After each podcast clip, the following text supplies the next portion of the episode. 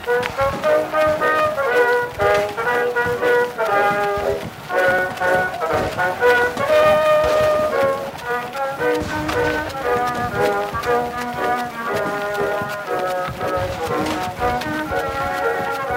soon became clear that this was not going to be an easy or short war, but as Trotsky explained, we can't forget about the class content of this or that action.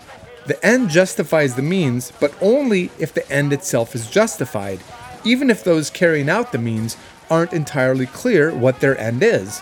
And in the case of Lincoln and the Civil War, it's clear to me at least that a revolutionary war to uproot slavery was indeed a justified end.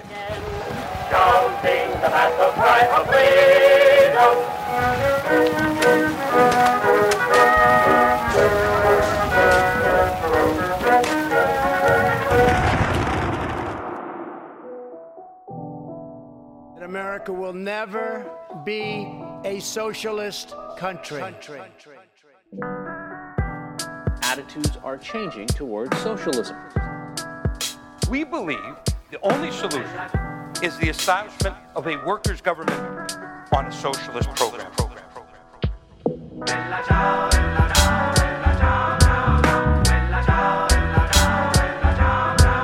Hi, everyone. Welcome to this episode of the Socialist Revolution podcast. My name is John Peterson. I'm the editor in chief of Socialist Revolution magazine. You can visit our website at socialistrevolution.org. Every episode, we feature contributions and discussions on current events, history, and theory from a Marxist class struggle perspective featuring revolutionary socialists from around the country and around the world.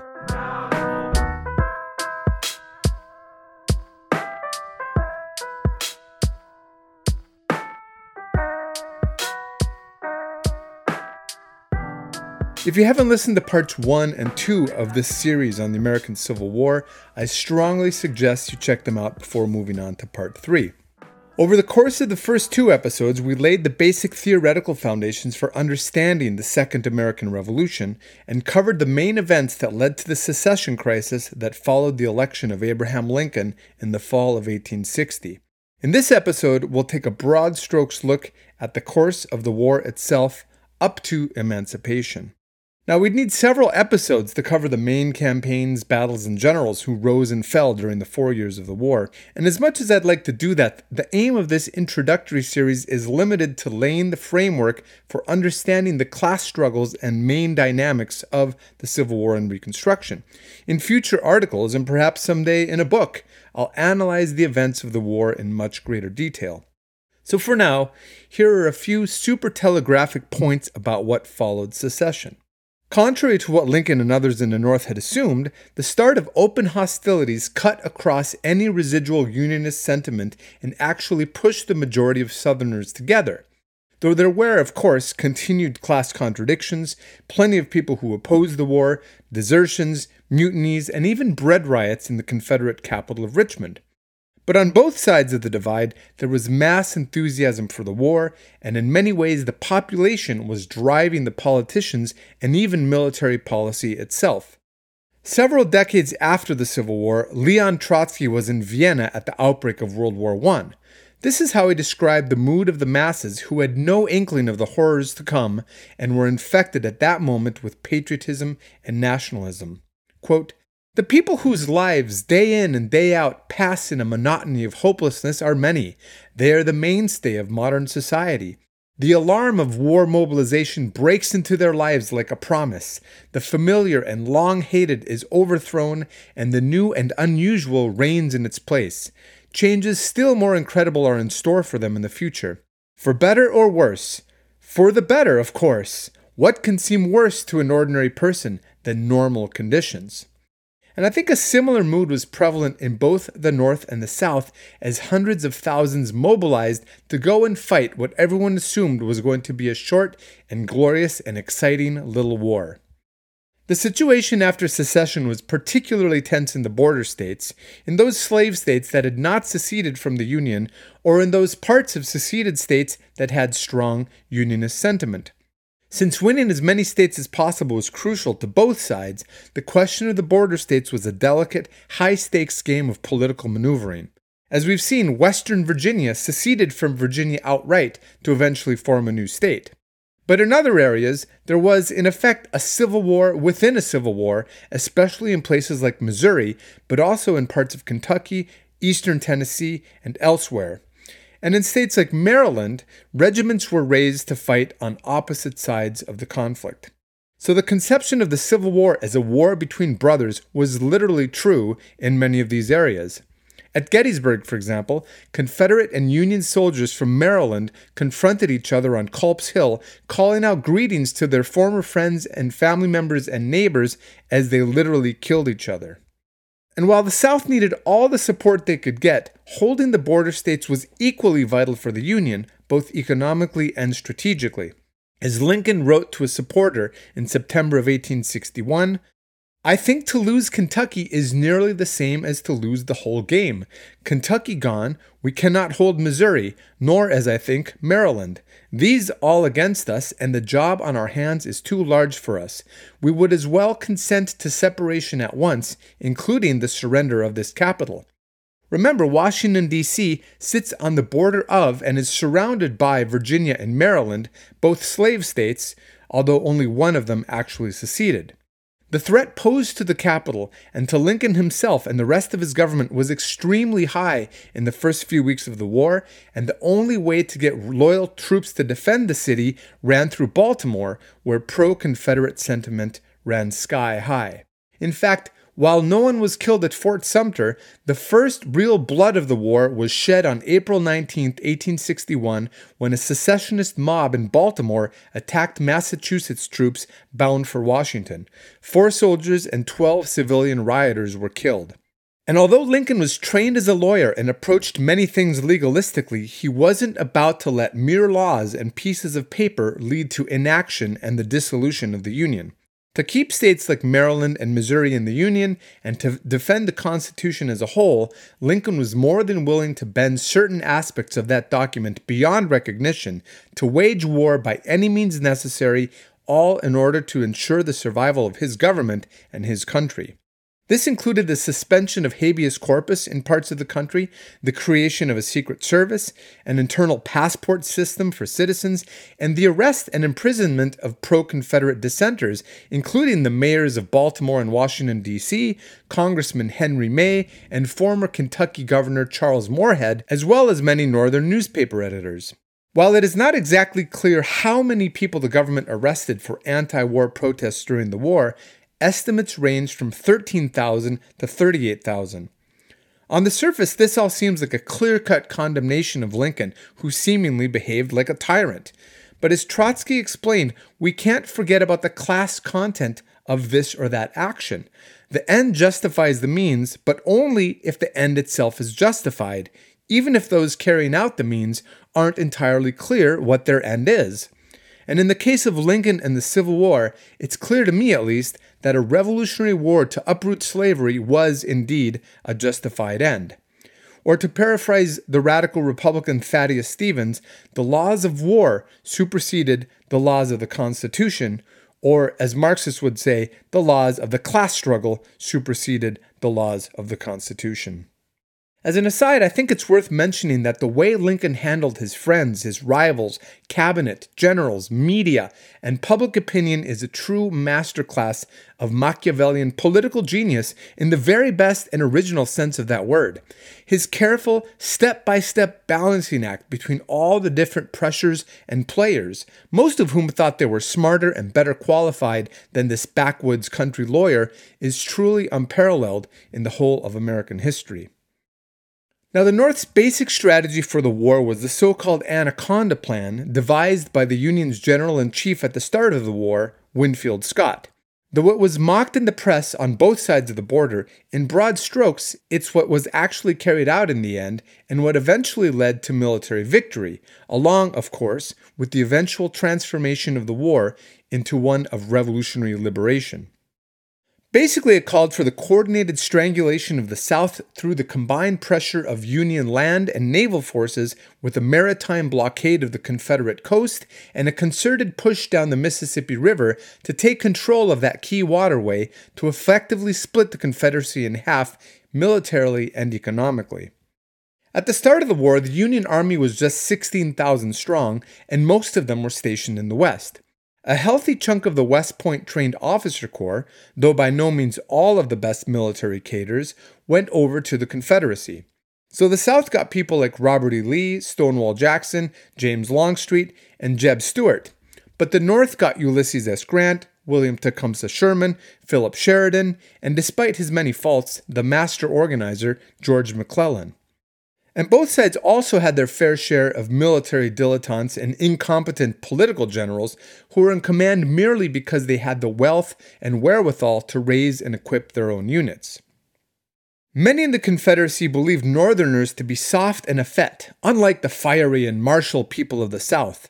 But as George Ticknor wrote from Boston shortly after the bombardment of Fort Sumter, there was, quote, much enthusiasm in the North, much deep earnestness. Men and money are profusely offered, the best blood among us volunteering and going, and money untold following them.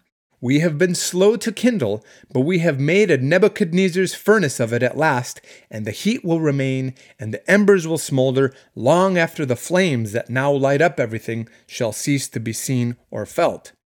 And as William T. Sherman presciently told a Southern friend in Louisiana in the days after South Carolina announced it was leaving the Union, quote, You people of the South don't know what you are doing. This country will be drenched in blood, and God only knows how it will end. It is all folly, madness, a crime against civilization. You people speak so lightly of war. You don't know what you're talking about. War is a terrible thing. You mistake, too, the people of the North. They are a peaceable people, but an earnest people, and they will fight too. They are not going to let this country be destroyed without a mighty effort to save it. Besides, where are your men and appliances of war to contend against them? The North can make a steam engine, locomotive, or railway car. Hardly a yard of cloth or pair of shoes can you make. You are rushing into war with one of the most powerful, ingeniously mechanical, and determined people on earth right at your doors. You are bound to fail. Only in your spirit and determination are you prepared for war. In all else, you are totally unprepared with a bad cause to start with. At first, you will make headway, but as your limited resources begin to fail, shut out from the markets of Europe as you will be, your cause will begin to wane. If your people will but stop and think, they must see in the end that you will surely fail. Now, after Fort Sumter, Lincoln had called for 75,000 three month volunteers, but he was eventually compelled to call for another 42,000 and then another 500,000, along with extending the term of enlistment to three years and instituting a national draft. By the end of the war, more than 2.1 million people had served in the Union Army, which was the largest, best trained, and equipped military force on the planet. Roughly 180,000 of these were black troops, most of them former slaves. Another 750,000 people served in the Confederate Army. So it was a colossal mobilization on both sides, far greater than anyone could have imagined at the beginning of the war. And while early engagements were plenty bloody by the standards of earlier wars, it soon became clear that this was not going to be an easy or short war and that the carnage was going to reach previously unimaginable levels. As Ulysses S. Grant wrote later in his truly extraordinary memoirs, up to the Battle of Shiloh, I, as well as thousands of other citizens, believed that the rebellion against the government would collapse suddenly and soon if a decisive victory could be gained over any of its armies. But after Shiloh, I gave up all idea of saving the Union except by complete conquest. In April of 1862, near a small country church in southwestern Tennessee known as Shiloh, which incidentally means place of peace in ancient Hebrew, more than 13,000 Union soldiers and 10,000 Confederates were killed or wounded, more men in one battle than in all previous American wars combined. By contrast, there had been some 4,750 total casualties, including both sides, at the First Battle of Bull Run, which was the first major engagement of the war, uh, a pretty embarrassing loss for the Union, which was fought the previous summer on the outskirts of Washington, D.C. The nation was horrified by Shiloh, and there was big pressure on Lincoln to relieve the commanding general, Ulysses S. Grant. But Lincoln sensed something important in Grant and stood behind him. As he put it, I can't spare this man. He fights. On another occasion, when unsubstantiated complaints were raised about Grant's alleged drinking while on duty, Lincoln is reported to have said, But can you tell me where he gets his whiskey? We cannot, Mr. President. But why do you desire to know? Because if I can only find out, I will send a barrel of this wonderful whiskey to every general in the army. Now, some people say that that story is apocryphal, but I think these small anecdotes provide a wonderful insight into Lincoln as a leader. He knew people and he knew how to make the best of their talents and abilities despite their weaknesses and how to build a team out of contradictory personalities. He also had no problem sharing credit with others as long as the job was done and was done right. Now, many of the most famous battles, including Antietam, Fredericksburg, Chancellorsville, Gettysburg, Wilderness, Spotsylvania Courthouse, Cold Harbor, and the Battle of the Crater, took place in the Eastern Theater in Virginia and Maryland. But there was plenty of bitter and bloody fighting in the Western Theater in Tennessee and Georgia at places like Shiloh, Stones River, and Chickamauga. Now, due mainly to leadership issues, the fighting went fairly badly for the Union in the East for the first couple of years, and Northern morale and confidence went through some pretty extreme swings. But the mass of the population and of the soldiers was resolutely behind the war and wanted it seen to the end. By contrast, gains were steadily made in the West, where Ulysses S. Grant's tactical, strategic, and operational genius, his bulldog like grit and tenacity, coolness under fire, mastery of logistics, and personal familiarity with many of the enemy commanders he faced led to one Union victory after another, including the taking of Fort Henry in Kentucky and Fort Donelson in Tennessee. Many Union generals like George B. McClellan, Ambrose Burnside, and Joseph Hooker overthought things, overestimated the enemy, or were simply out of their depth and froze up in the face of the enormous responsibility on their shoulders. As an example, McClellan succeeded in building up a magnificent, well drilled, and expensive force, the Army of the Potomac, which is the army that would go on to win the war, but he kept finding excuses to not actually use it, presumably out of fear of losing it. This led an exasperated Lincoln to exclaim in the spring of 1862 If General McClellan does not want to use the army, I would like to borrow it for a time, provided I could see how it could be made to do something. By contrast, Ulysses S. Grant's philosophy was straightforward. As he put it, the art of war is simple enough. Find out where your enemy is, get at him as soon as you can, strike him as hard as you can, and keep moving on.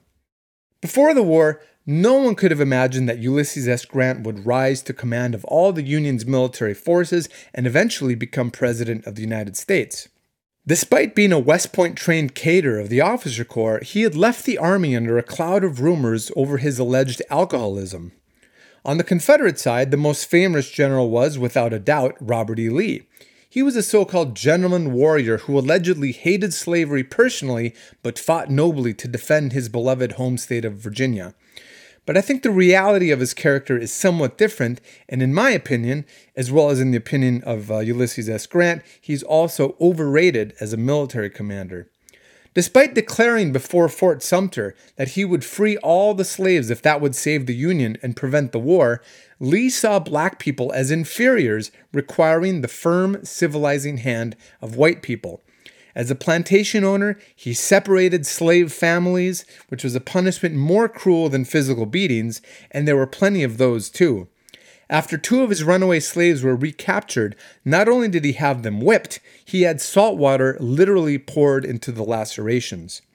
Compare that to Ulysses S. Grant. Sometime in the 1850s, Grant had acquired a slave named William Jones from his father in law, who owned a medium sized plantation and as many as 30 or so slaves. Grant worked side by side with Jones and other slaves on his modest homestead, which included a hand built cabin with the unironic name of Hardscrabble. But on March 29, 1859, Grant went to the St. Louis courthouse and wrote a paper of manumission legally freeing Jones from slavery. Grant was in dire economic straits at the time and could have sold Jones for $1,000 or more, which was a lot of money at that time. But instead, he decided to free him. As for their military prowess, although Lee exhibited moments of tactical genius on the battlefield, he also made his fair share of mistakes, some of them quite serious. Perhaps most importantly, Lee had a far more limited vision than Grant when it came to broader strategic thinking. I don't think it's a stretch to say that, at least in part, this difference stems from the different class interests that Grant and Lee ultimately expressed, as well as their class backgrounds. Lee was about as blue blooded as you can get in the US. The plantation owning son of a Revolutionary War hero, he had married the daughter of George Washington's adopted son. Grant, on the other hand, was the son of a tanner, a failed farmer and small businessman, and at a low point in his life had been forced to sell cartloads of firewood just to survive. When the war started, Grant was working as a clerk in his father's leather shop in Galena, Illinois. Now, early in the war, fugitive slaves were actually returned to their Confederate owners when they crossed over to Union lines. They were, after all, animate property, quote unquote, and the rights of property had to be respected. But in May of 1861, three slaves being used to build Confederate defenses crossed over to the Union lines at Fort Monroe and Hampton Roads, Virginia. Instead of being returned to slavery, General Benjamin Butler held them as, quote, contraband of war, just as a shipment of guns or ammunition would be held if they were intercepted at sea. Never mind that Lincoln didn't recognize the Confederacy as a foreign power, or that it was unclear who actually owned these enslaved people, or whether they were now f- and forever free. Despite the lack of clarity, this apparently simple and limited war measure expressed a deeper historical necessity and took on a life of its own. It set a new precedent, and word spread fast throughout the Confederacy to both slave owners and the slaves themselves. As we mentioned in part one of this series, slaves had resisted for centuries against their masters in innumerable ways. They slowed down the pace of work, disabled machinery, feigned illness, destroyed crops. They argued and fought with their masters and overseers. Many of them stole livestock or other food or other valuables. Some of them even learned to read and write, which was legally forbidden. Others burnt down forests or buildings or killed their masters with weapons or poison. Countless thousands escaped to the north, to Canada, to Mexico, or to the swamps of the south, where they established independent maroon communities or joined Native American groups, as was the case with the Black Seminoles. Others committed suicide or mutilated themselves to ruin their value as property. So, as the Union armies closed in on all sides on the Confederacy, hundreds of thousands of slaves crossed the lines where they helped the Union effort in various ways, including, eventually, as uniformed soldiers. This all begs the question if slavery were such a benign institution, why did as many as 500,000 of them risk death and extreme punishment to escape over the course of the war? Now, whether the Union armies or warships or officers or soldiers intended any of this, the entire social structure of the South was being turned upside down organically long before emancipation became official policy. In these areas, most of the white people ran away, while the slaves remained, welcoming the Union troops as liberators and getting organized to occupy and farm their former masters' abandoned land themselves. These were the unintended consequences of what was supposed to be a mere suppression of a regional rebellion. This was all part of the molecular process of revolution which accompanied the convergence of Union troops and self organized slaves. Some Union generals like Fremont in Missouri and David Hunter in Georgia had unilaterally moved in this direction early in the war, but had been reined in by Lincoln. In his first annual address to Congress, just a few months into the war, in December 1861, Lincoln had been very clear that, quote, in considering the policy to be adopted for suppressing the insurrection, I have been anxious and careful that the inevitable conflict for this purpose shall not degenerate into a violent and remorseless revolutionary struggle. I have therefore in every case thought it proper to keep the integrity of the Union prominent as the primary object of the contest on our plan, leaving all questions which are not of vital military importance to the more deliberate action of the legislature. But Lincoln eventually realized that they were not only fighting the Confederate armies, but the majority of the Southern population, which saw it as a defensive war. And as we've seen, slave labor was the foundation of the Southern economy and allowed a larger proportion of the overall Southern population to fight in the Confederate armies. So, to accelerate the end of the war and stop the bloodshed, the social and economic roots of the rebellion had to be smashed. It's one of those great ironies of history that Robert E. Lee's bold victory in the Seven Days Campaign to repel George McClellan's invasion of Virginia in June and July of 1862 marked the end of the North's reformist strategy of trying to end the rebellion while keeping slavery intact. That military failure on behalf of the North and that military success on behalf of the South, far from defending slavery, actually made its destruction all but inevitable. Just a few weeks after this, in August of 1862, Lincoln wrote the abolitionist newspaper editor Horace Greeley, quote, My paramount object in this struggle is to save the Union, and is not either to save or to destroy slavery. If I could save the Union without freeing any slave, I would do it. And if I could save it by freeing all the slaves, I would do it. And if I could save it by freeing some and leaving others alone, I would also do that.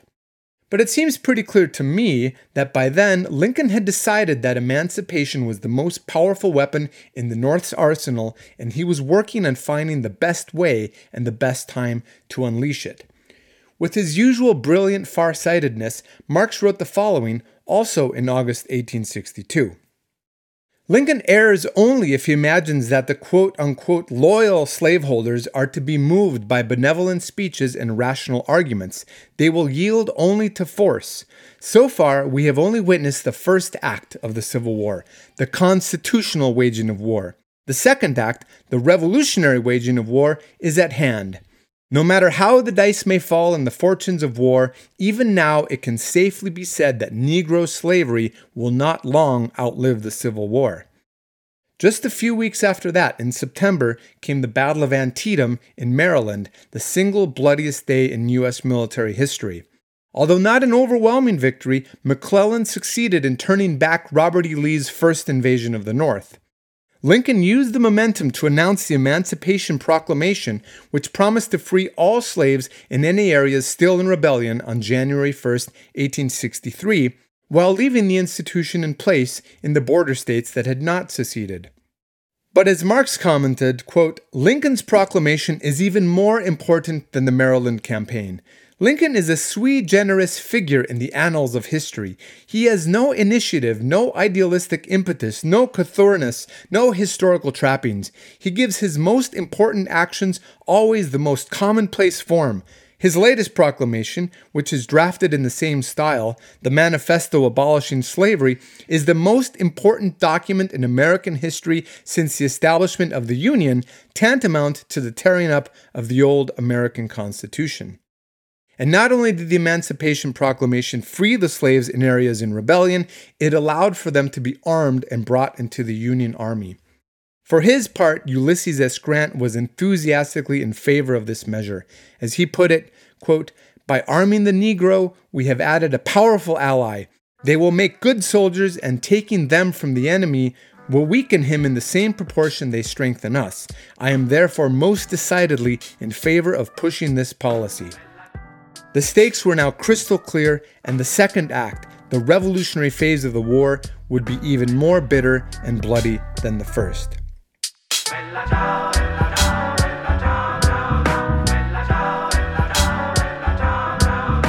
That brings us to the end of this episode and sets the stage for the fourth part of our series on the Civil War and Reconstruction, where we'll wrap up the main events of the war and its immediate aftermath. After that, we'll take up Reconstruction. Thank you so much for listening. Big thanks, as always, to Laura Brown, our audiovisual producer, whose hard work behind the scenes makes these episodes possible. If you liked what you heard today, please share, subscribe, and give us a five star rating, which will help other listeners find our podcast. Or consider making a donation to the International Marxist Tendency or subscribing to Socialist Revolution magazine. Better yet, why not join the IMT and bring these ideas to your family, friends, neighbors, and coworkers? You can learn more about the IMT and about getting involved at socialistrevolution.org. Stay healthy and safe, and keep fighting the good fight, the fight for socialism in our lifetime.